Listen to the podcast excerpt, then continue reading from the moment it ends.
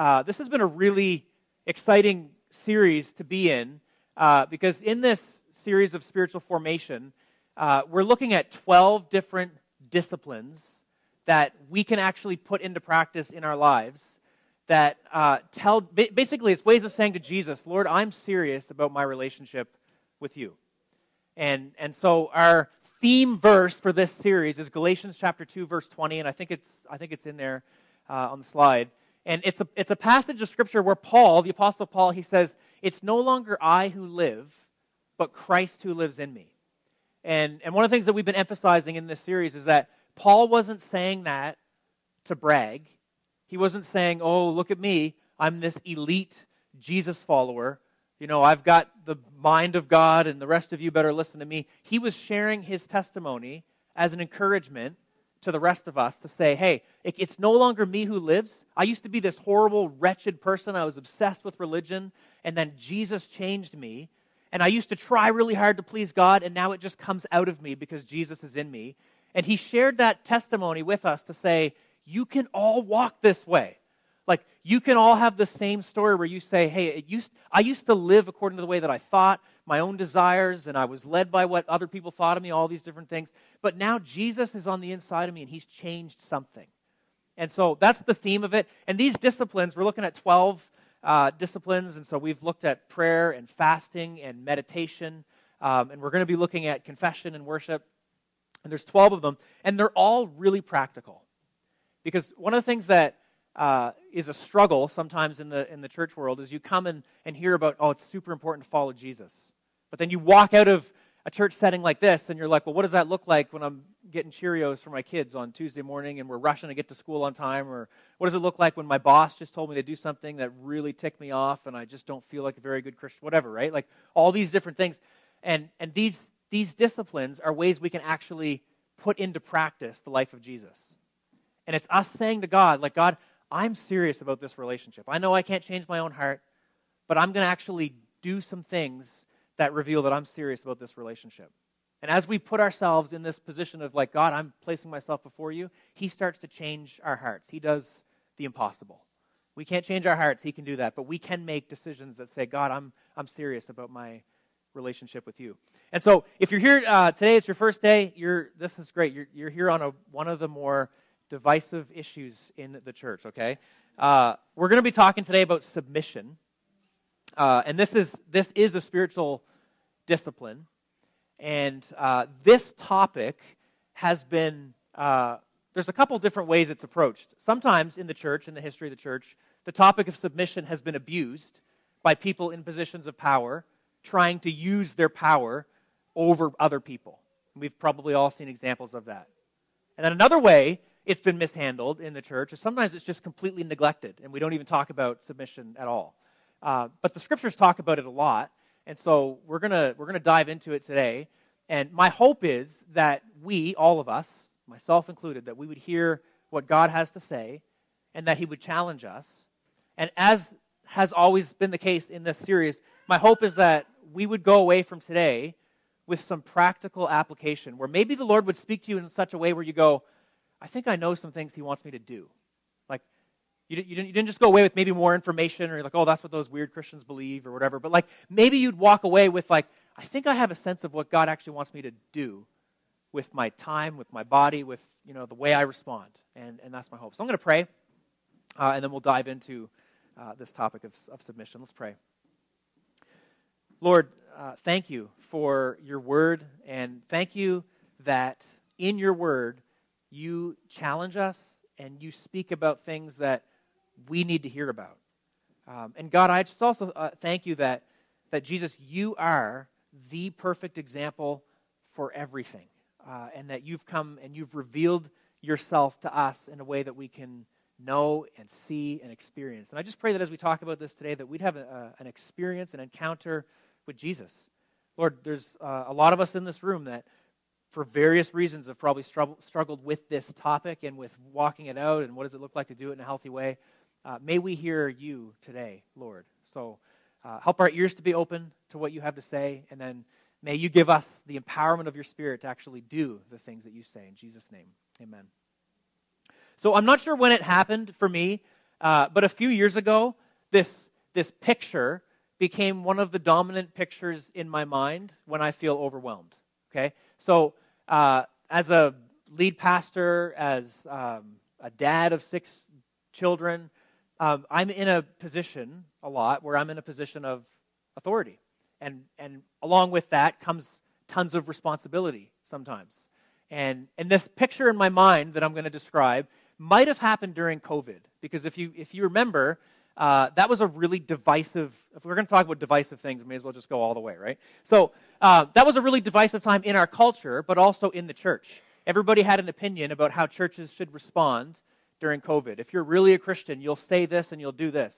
If you're really a Christian church, you'll say this and you'll do this. And it was on opposite sides of the spectrum, right? You, you, you with me? And, and just the, the weight of that sometimes, the pressure of people saying you need to do this, need to do that, this picture began to develop in my mind where I just pictured myself sitting beside Jesus and I just laid my head on his chest and I just had this overwhelming sense of peace when I thought, there's a day coming, Jesus promises it, he's going to return and he will make everything right. And so I had this picture in my mind of like just sitting with Jesus and knowing all of the weight for every decision is on him. And like how comforting and how beautiful is that? Like I don't know about you, but like sometimes when you get the just the weight of the world and you've got these responsibilities and these pressures and all this stuff, like if you can picture that, right? Like, man, Jesus, like just you put your head on his, his chest and he's got it. He's got it totally figured out.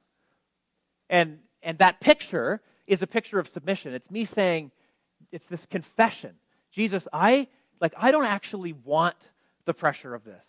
Like I, I, want you to do it. And if you reveal to me what you want, I'll just do that. I don't care what people think. I don't care what they say.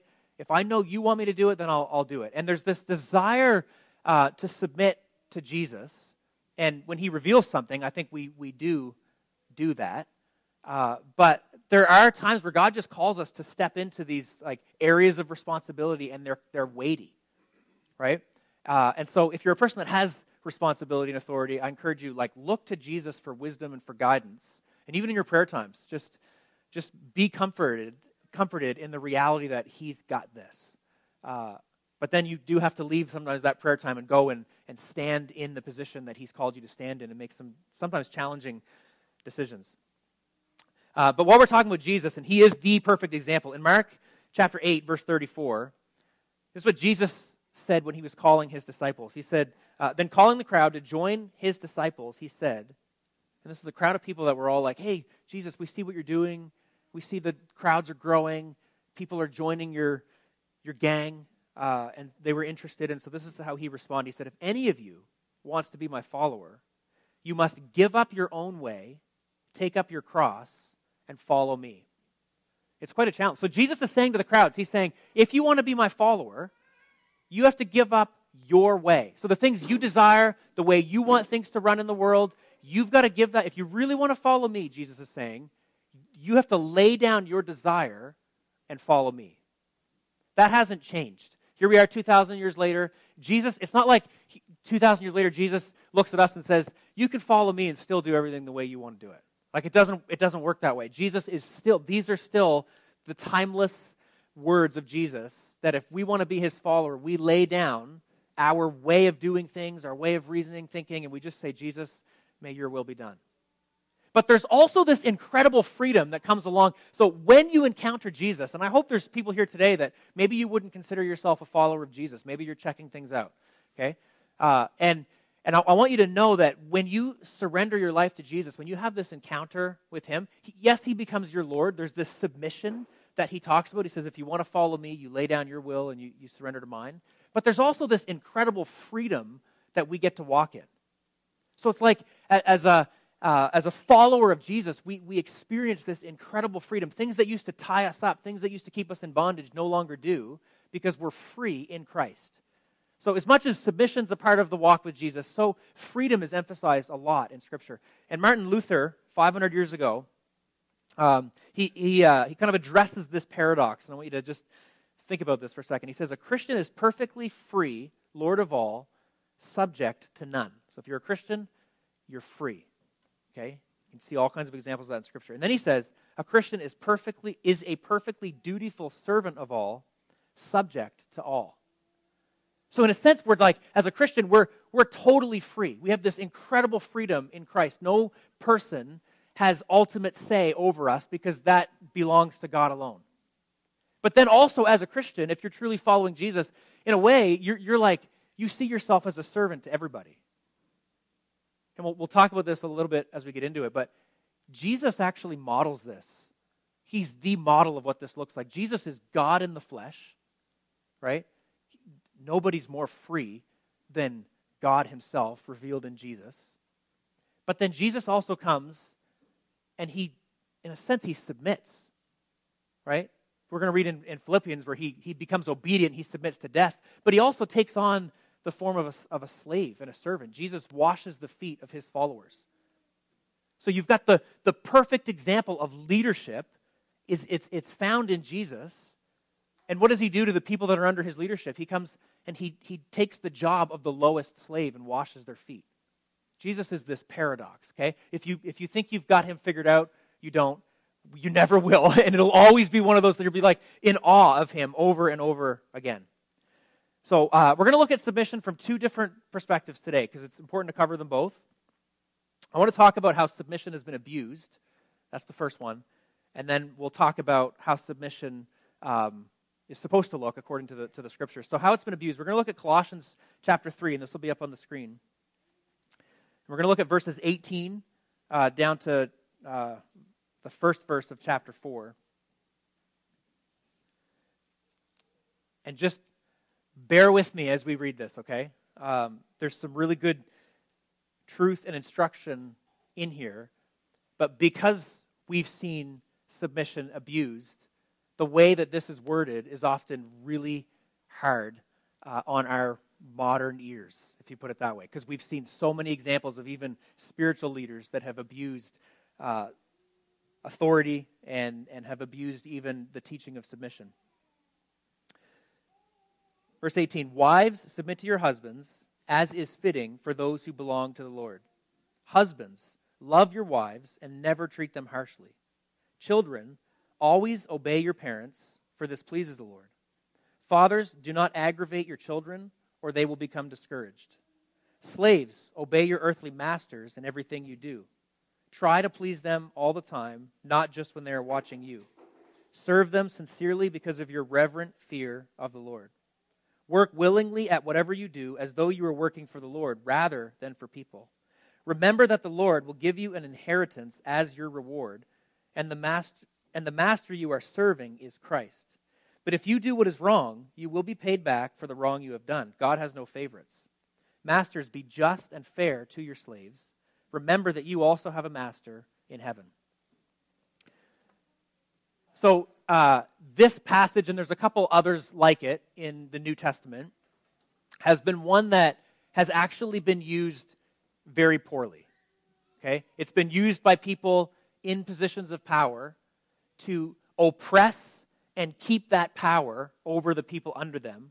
And sometimes the people that are in positions of power have actually used the scriptures to justify the way that they have used their power abusively. It's happened a lot. Okay? One, one example, and maybe you're familiar with this, this movie, it's a true story. There's a movie that came out a few years ago, I think it was 2013, uh, called 12 Years a Slave. And, and so if you've seen the movie, um, you'll, you'll kind of know where I'm headed with it. Um, but even if you haven't, you can look up the true story. It's a true story of a, a, a man named Solomon Northup, and he was from the northern part of U.S. and took a trip down into the southern part of the U.S. back when slavery was, was still a thing. He was abducted and he was forced into slavery. He served 12 years as a slave. That's where, where the name comes from, even though he was actually a free man. So if you want to look up Solomon Northup, you can look that up. In the movie, and they depicted this well, and they actually depicted it accurately. So they've got slave owners in the movie that use the Bible to justify slavery.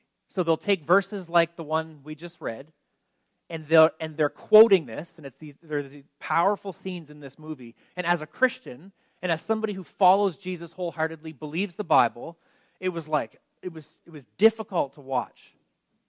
But we can't ignore the fact that that actually happened and still happens to this day. So you've got these slave owners that are just harsh and abusive and greedy and domineering and oppressive. And they're taking the scripture and they're saying, hey, the Bible says that I get to be your master, and you, if you want to follow God, you must submit to me. Right? It's horrible. It's the way, it, and, and so there's, there's abuse of this. Now, I want you to um, look at this, this verse with me. In Isaiah chapter 42, verse 3, talking about God, it says, He will not crush the weakest reed or put out a flickering candle. He will bring justice to all who have been wronged. If you, if you study the scriptures carefully, okay, you'll start to see themes that are all the way through. So, what people do that mishandle the scriptures is they'll take a verse out of context and they'll apply it to a situation, saying, well, this is what God says, and they're wrongly applying it. So, the, the example that I gave of, of uh, that, that slave in the movie, okay, um, is an example of that, how, the, how it's been abused. But the themes in Scripture, one of the things that, that I've noticed for years as I've been reading Scripture is that God hates, and I use that word on purpose, hates corruption. So if you actually want to, if you're curious about it, when like the, the anger of God, the wrath of God, so we, we read about it in Psalm 90, Gene read it this morning. Sometimes that word is kind of uncomfortable for us. What do you mean God's angry and God's wrathful? One of the one of the times you'll see God's wrath come out the most strong or the strongest is towards corrupt leaders. Over and over again in Scripture. When, when leaders abused their position, God gets absolutely irate. He hates it. And so, leaders that have used his name wrongly to oppress people, in the scriptures, you'll see that God often makes, makes sure they're exposed and that they're, they're judged for their harsh leadership. He, he hates uh, that kind of corruption. And it's important to know that about God. It's important to know that, that, that uh, corrupt leadership is exposed. You know, we, we live in a time, and we've, we've talked about this briefly, but uh, there's all kinds of exposes coming out now. There's, you know, churches that have done things that are horrible. There's these high powered leaders. Some of them you know their names. I'm not going to say any names. Uh, but probably if you've been following and if you're alive over the last few years and following some of the stuff, there's all kinds of church leaders, pastors, high, high up officials in the, in the church community, the religious community that have like been exposed for corruption. And, and some people in the church, like I, I hear it, they're, they're almost sad, but I read the Bible and I'm like, I think God wanted that exposed. Like I think if there's corruption, actually I, I wouldn't even use the word I think, I know it. Because when I read the Bible, God is like, He, he promises that He will expose corruption. He he hates it. He hates corruption, especially when somebody in a position of power abuses that power over somebody who's in a position of, of weakness. Now, I want to, this uh, Colossians passage that we read, I want you to just notice uh, this. And you, uh, you don't have to put it back up on the screen, Corey, but I'll just uh, mention the, um, where it's found again. So, Colossians chapter 3, starting in verse 18 to, to chapter 4, verse 1. Just when you get a chance, go and read it. And I want you to notice the way Paul talks to people in authority was mind blowing to anybody in the ancient world. Okay? So he says, Husbands, don't be harsh with your wives. Okay? Fathers, don't provoke your children. Masters, treat your servants with fairness. So the way Paul talks here to people in positions of authority was unheard of in the ancient world. A couple thousand years ago, if you owned slaves, you could do whatever you wanted with those slaves. If you, as parents with children, you could treat your children like they were your property, and nobody would come ch- knocking on your door to come after you if you were horrible to your children. Paul, it's totally radical. Paul is actually talking to these people in positions of authority. And he's saying, make sure in your leadership that you look like Jesus. He's giving them these warnings, and he's warning them against God. He's saying, because if you don't, you're actually going to stand before God's judgment like let alone people and so what's what's interesting in it if you study the scriptures and if you study some of the the movements that have advocated for people over the years you'll see that the scriptures actually led they were the scriptures were a trajectory towards the civil rights movement you know it's interesting you study the civil rights movement in the us um, that happened under Dr. Martin Luther King, a different Martin Luther than the one that I quoted, by the way. People often confuse those two guys, okay? Martin Luther King and Martin Luther, two very different guys. Um, but Dr. Martin Luther King, during the civil rights movement, he was inspired by the scriptures. He actually used the scriptures to stand up against the evil institution of slavery and say, This is wrong. And he was able to do that because of the warnings that God had given to those in positions of power. And he was pointing out that what you guys are doing is absolutely evil and wrong and sinful. And I believe God was, was with those leaders of the civil rights movement. It's incredible to study uh, the way that, that they led and the way that they were inspired by the scriptures. And so it's important to see that, that yes, people have used the scriptures oppressively and abusively, but that is so far from the heart of God, and God actually warns against that. Uh, the scriptures are used um, in the women's rights movement. When, when, and if you study the, the women's rights movement and the things that were done to women that women weren't allowed to do, and then you study the scriptures and, and the freedom that is given and the way that the scriptures talk about women, like to us today, we, we read the scriptures and we can't quite understand how radical it is. But if you read uh, the scriptures in context and realize how oppressed women were a couple thousand years ago, the, the statements in scripture towards women were just revolutionary. People would have been so uncomfortable. Like, how do you how could you give them that much uh, freedom? Right? And so the trajectory where, where, uh, the, where Paul was headed, okay, it, it set the tone for, uh, for women's rights, for children's rights. You know, there, there's been lots of examples in history of times where, like, children were just abused or, or completely taken advantage of, and there's nothing that anybody could do about it. But the teaching of the scripture and the teaching of the heart of God um, was actually an inspiration and motivation for people saying things have to be different. Authority cannot be abused the way that it's been abused. And so uh, I, I, I, say this with, with confidence. Um, church leaders, people in positions of authority, have no right or business to teach about submission and authority if they're not doing so in the spirit of Christ and in the spirit of how the scriptures teach us uh, to do that.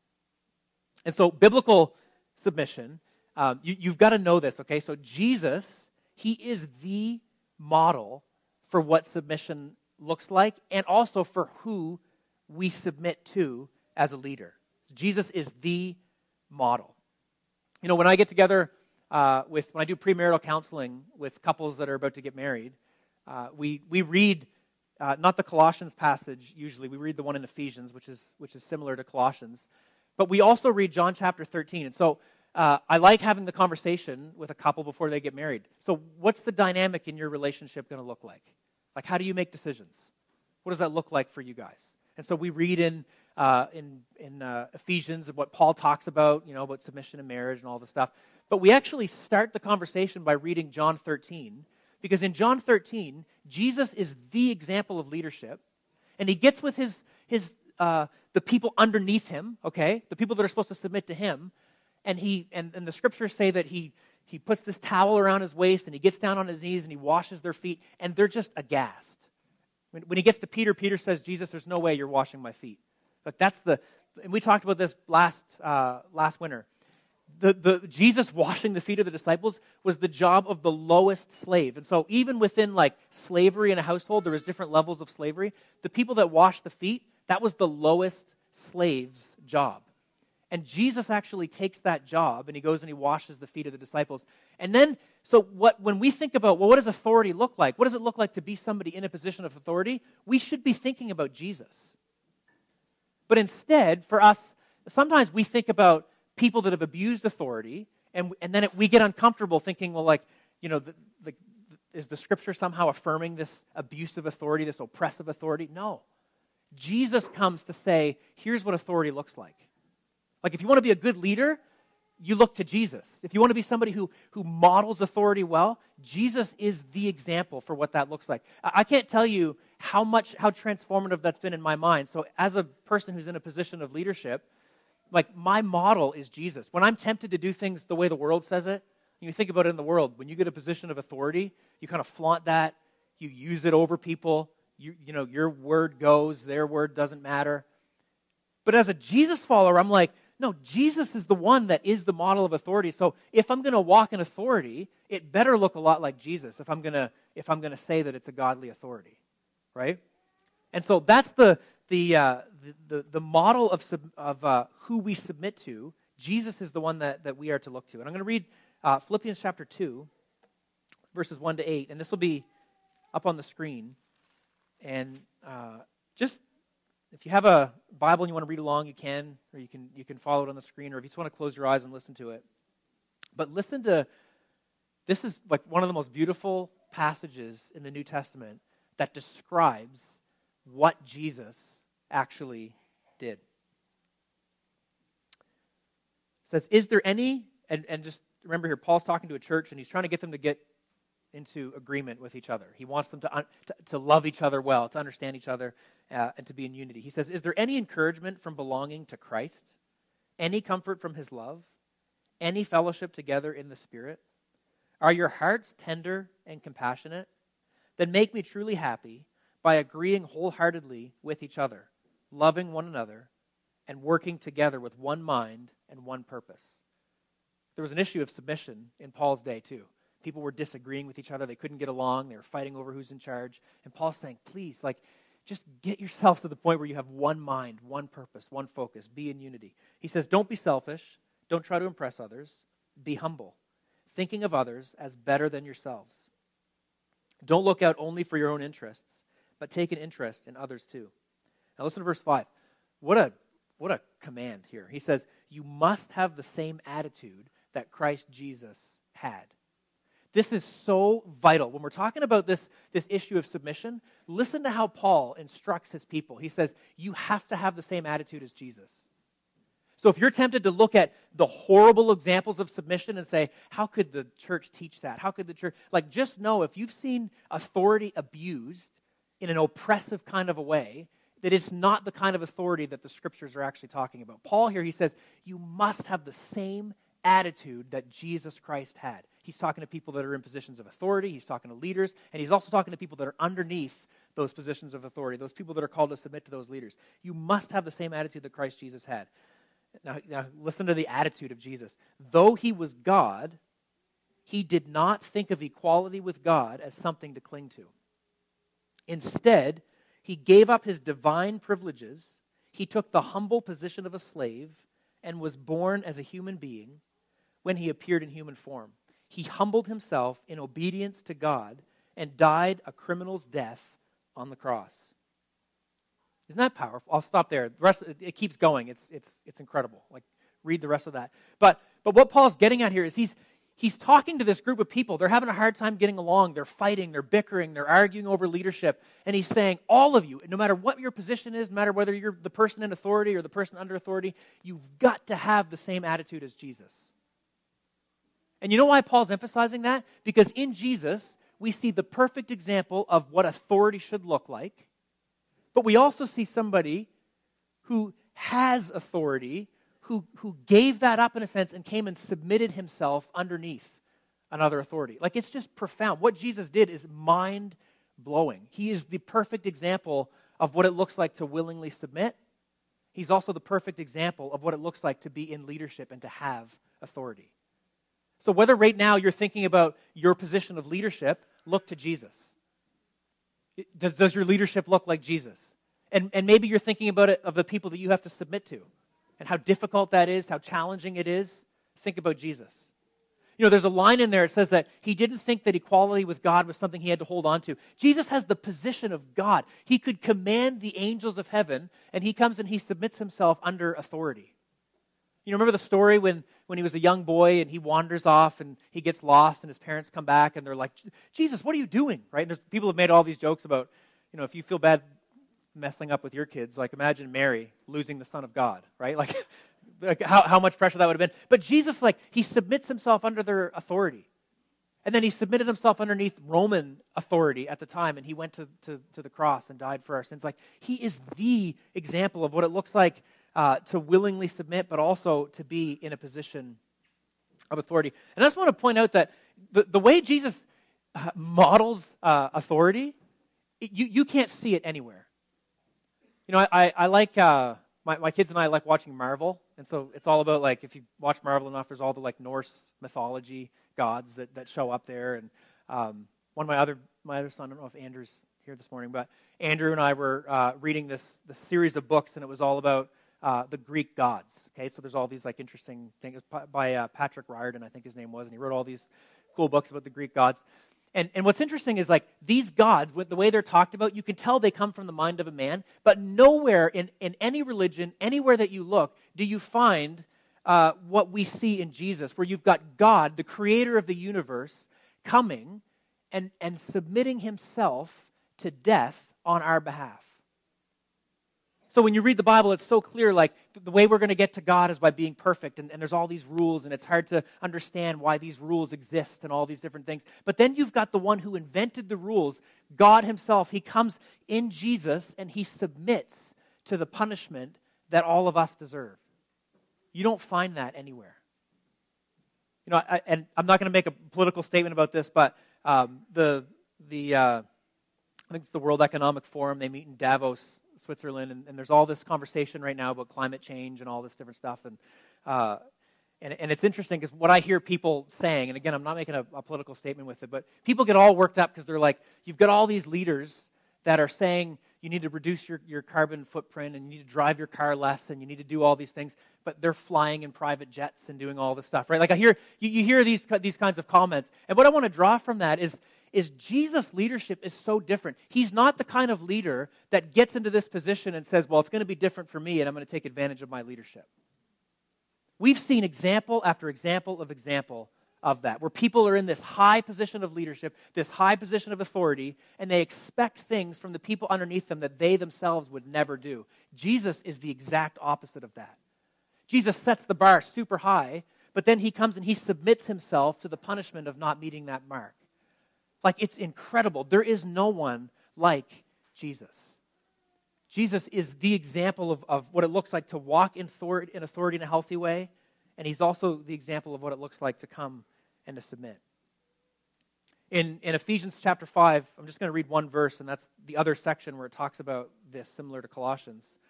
Uh, listen, to, listen to how we're instructed to submit. It says, And further, submit to one another out of reverence for Christ. Okay, and then Paul goes on to, to talk about different roles. And, and here's my, my challenge with you. You can just leave that verse on the screen, Corey. If you are in a position where people are required to submit to you, heed the biblical warning and make sure your leadership looks like Jesus' leadership. If you're in a position where you need to submit, do so willingly as an act of worship to God and submit in the way we see Jesus willingly submitting. You know, this instruction that, that Paul gives in, in Ephesians submit to one another out of reverence for Christ. Uh, when, when we operate in, uh, in, in submission and in authority, the way God instructs for us to do it, we actually will realize we need God's Holy Spirit in us. And so here, here's what I, I want to uh, say to us to make this, this practical. Like if you're listening to this today and you're thinking about your position of authority, where maybe somebody's underneath that authority in some way and they need to submit, or if you're thinking about yourself under authority, it's probably one of those things where you're like, God, I don't know how to do this well. And what that should do is it should make us go to God and say, God, Fill me with your Holy Spirit so that I can look a lot like Jesus in the way that I act this out. Like that's the teaching of Scripture should always do that. Whenever we come to Scripture with our eyes open, our ears open, we should read it and go, I can't do this in my own strength. I need the Holy Spirit. And for those examples, and today's an introduction to the topic of submission. It's a challenge for us to take this and, and put the practice, uh, put it into practice in our lives. Uh, so thinking about some of those unhealthy examples of submission. You know, we can't get into all that. I wish I had more time to, to get into that and kind of pick it apart. Um, but I, I, just want you to, I want to say this. When you've seen authority abused, and when you're tempted to read these verses and just get a sour taste in your mouth and just throw it all out, just, just know that whenever authority has been abused and people use the Bible for it, those people are not saying, Holy Spirit, just fill me up so that my authority looks like yours. That's not happening. Whenever authority's been abused, whenever people have been oppressed in an ungodly way, the people that are in the positions of leadership, they may be saying Bible verses, they may be trying to use this to justify evil and wicked behavior, but they're not asking, Holy Spirit, fill me up so that I look like Jesus. They're not actually understanding what the scriptures teach about submission and authority. And it's so important to know that. And so, my challenge to us is that as we think about you know, whatever position of authority you're in or, or submitting to that, to that authority, ask the Holy Spirit to fill you, to lead you, to guide you, and to help you to look like Jesus in, in how you do it. I'm going to put the, the definition up and then I'll, I'll give us a couple practices. But this, here's the definition of submission. I ended with it today instead of starting like we've done with the other disciplines. Uh, submission that leads to growth means aligning my will and freedom with God's will and freedom. God's will for us includes freely submitting to each other out of love and reverence for Christ. And here's the practices I want to encourage us, and we'll, we'll close with this, and then I'll, I'll, pray, and then I'll invite the team to come up. Um, but each week, we're just, I'm putting up some practices and saying, hey, let's, let's do this. Like, let's not just think about it, talk about it on a Sunday, but, but when God reveals something in His Word, it's important for us to say, okay, God, well, what does it look like now to go do it? And maybe you're here today and you're not even a Jesus follower. Um, that's, I'm glad you're here. And, and, and maybe you're not leaving today going, well, yeah, I've surrendered my life to Jesus. I hope you do. I hope, I hope if God's speaking to you, you, you surrender him. But maybe, maybe you'll leave today and you haven't done that. But, but maybe one of these practices is something that you're like, I've never done that before. I would encourage you to take, take the scripture seriously and just say, okay, I'm going to go, I'll go do that thing. And God, if you're there, then just reveal to me in a deeper way who you are. That's a really, uh, it's, it's a really simple prayer that you can pray. Like, God, I'm, I'm not sure that I believe. I'm not sure where I stand with you. But if you're real, just reveal yourself. Don't, don't feel like you have to fake it. If you're here today and uh, you know you, you, are not a follower of Him, uh, even starting with that prayer is a good way to start. And just invite God to speak to you. If He's not there, you haven't lost anything. Nobody, you know, there'll be no response. But if He is and He speaks to you, it is life changing, and Jesus will come in and fill you up and give you freedom and His Holy Spirit. So here's the practices. Uh, seek God's will no matter where it leads. Some of us have a decision to make that we want control, so we're afraid to make the decision. And, a, and a, a, practice of submission is to seek God's will no matter where it leads, even if it means making a decision you don't want to make. Acquire a mentor and submit willingly. Maybe I, I did this in my life. I think I shared this in one of the disciplines previously. Um, years ago, uh, this, this person offered to mentor me. And when he came into my life, I had made this decision. I said, whatever book he wants me to read, whatever he says to do, I'm just going to do it because I trust that God brought this person into my life. It changed my life. I wouldn't be in Thunder Bay pastoring today if it wasn't for this relationship uh, that God opened up for me 12 years ago. And it was a relationship where there was submission on my part. It was this willing submission. And I am thankful to this day for what God did through this, this leader in my life. Uh, lay down the need to be in charge to get your way. Maybe there's a situation where you just you're just fighting with all your heart to get your way, and you just need to let it go and say, you know what? I'm going to lay down my need to be in charge. Practice teachability. You know, maybe as opposed to being so quick to defend yourself or to you know stand your ground in an area you shouldn't, be teachable. You ever had somebody that knows less than you try to teach you something? Anybody ever have that? Okay. You're like, is it like you're like almost jumping out of your skin to like, I know more than you. What are you doing? Right? Like you know what one of the practices of submission is like? Maybe this week that'll happen. Somebody who knows less than you is going to come and try to give you some sort of tip, and everything in you is just going to want to like, oh, I just like I want to show them how dumb they are. And maybe you're going to remember this, and you're going to be like, no, I'm going to be teach. Maybe God wants to teach me something through somebody who knows less than me. Like that is a practice of submission. You'd be shocked what that'll do for you internally. If you're like, all right, God, I'm just gonna like I'm gonna let you speak to me through this this person. It's a spiritual it is a spiritual discipline, and it will change uh, the way things happen inside of your mind and your heart. And submit to those who are in leadership over you. Like, practice, practice that. And, and, and so if one of these things are highlighted to you, maybe there's another you know, situation or thing that God's brought up in your mind and heart as we've talked about this, put that into practice in a way where you're trusting Jesus. I'm going to invite the team to come up. We're going to close with a couple songs.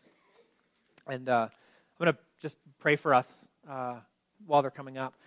These, these disciplines, uh, my, here's how I've thought about it. I'm like, if I had uh, like a last thing I wanted to say to somebody, if I knew I was on my deathbed and I was like, the, the, what I would want to leave with my children or somebody that I love very much is, is like, take the practical things Jesus has said and just do it in your life. Like, yes, yes, believe, yes, surrender, yes, receive God's free gift of salvation, but actually orient your life around the things that God says clearly in His Word. And as you begin to do those things, you experience the presence of Jesus because you're putting His Word into practice in your life. And so following Jesus is, is, so much more than showing up on a Sunday and, and singing and listening to the scriptures. It's like it's actually the day to day. It's putting it into practice in our everyday lives. And so I just encourage you, you take, if you take one of those practices this week uh, and, and do it in such a way where you're saying, All right, Lord, I'm open to you. Speak to me, speak through me, and help me to live in a way that honors you. Let's pray. Lord, uh, I just want to thank you for your word. I want to thank you for how you speak to us in your word. Jesus, uh, thank you that you, you came and offered yourself willingly. You became obedient even to death on a cross.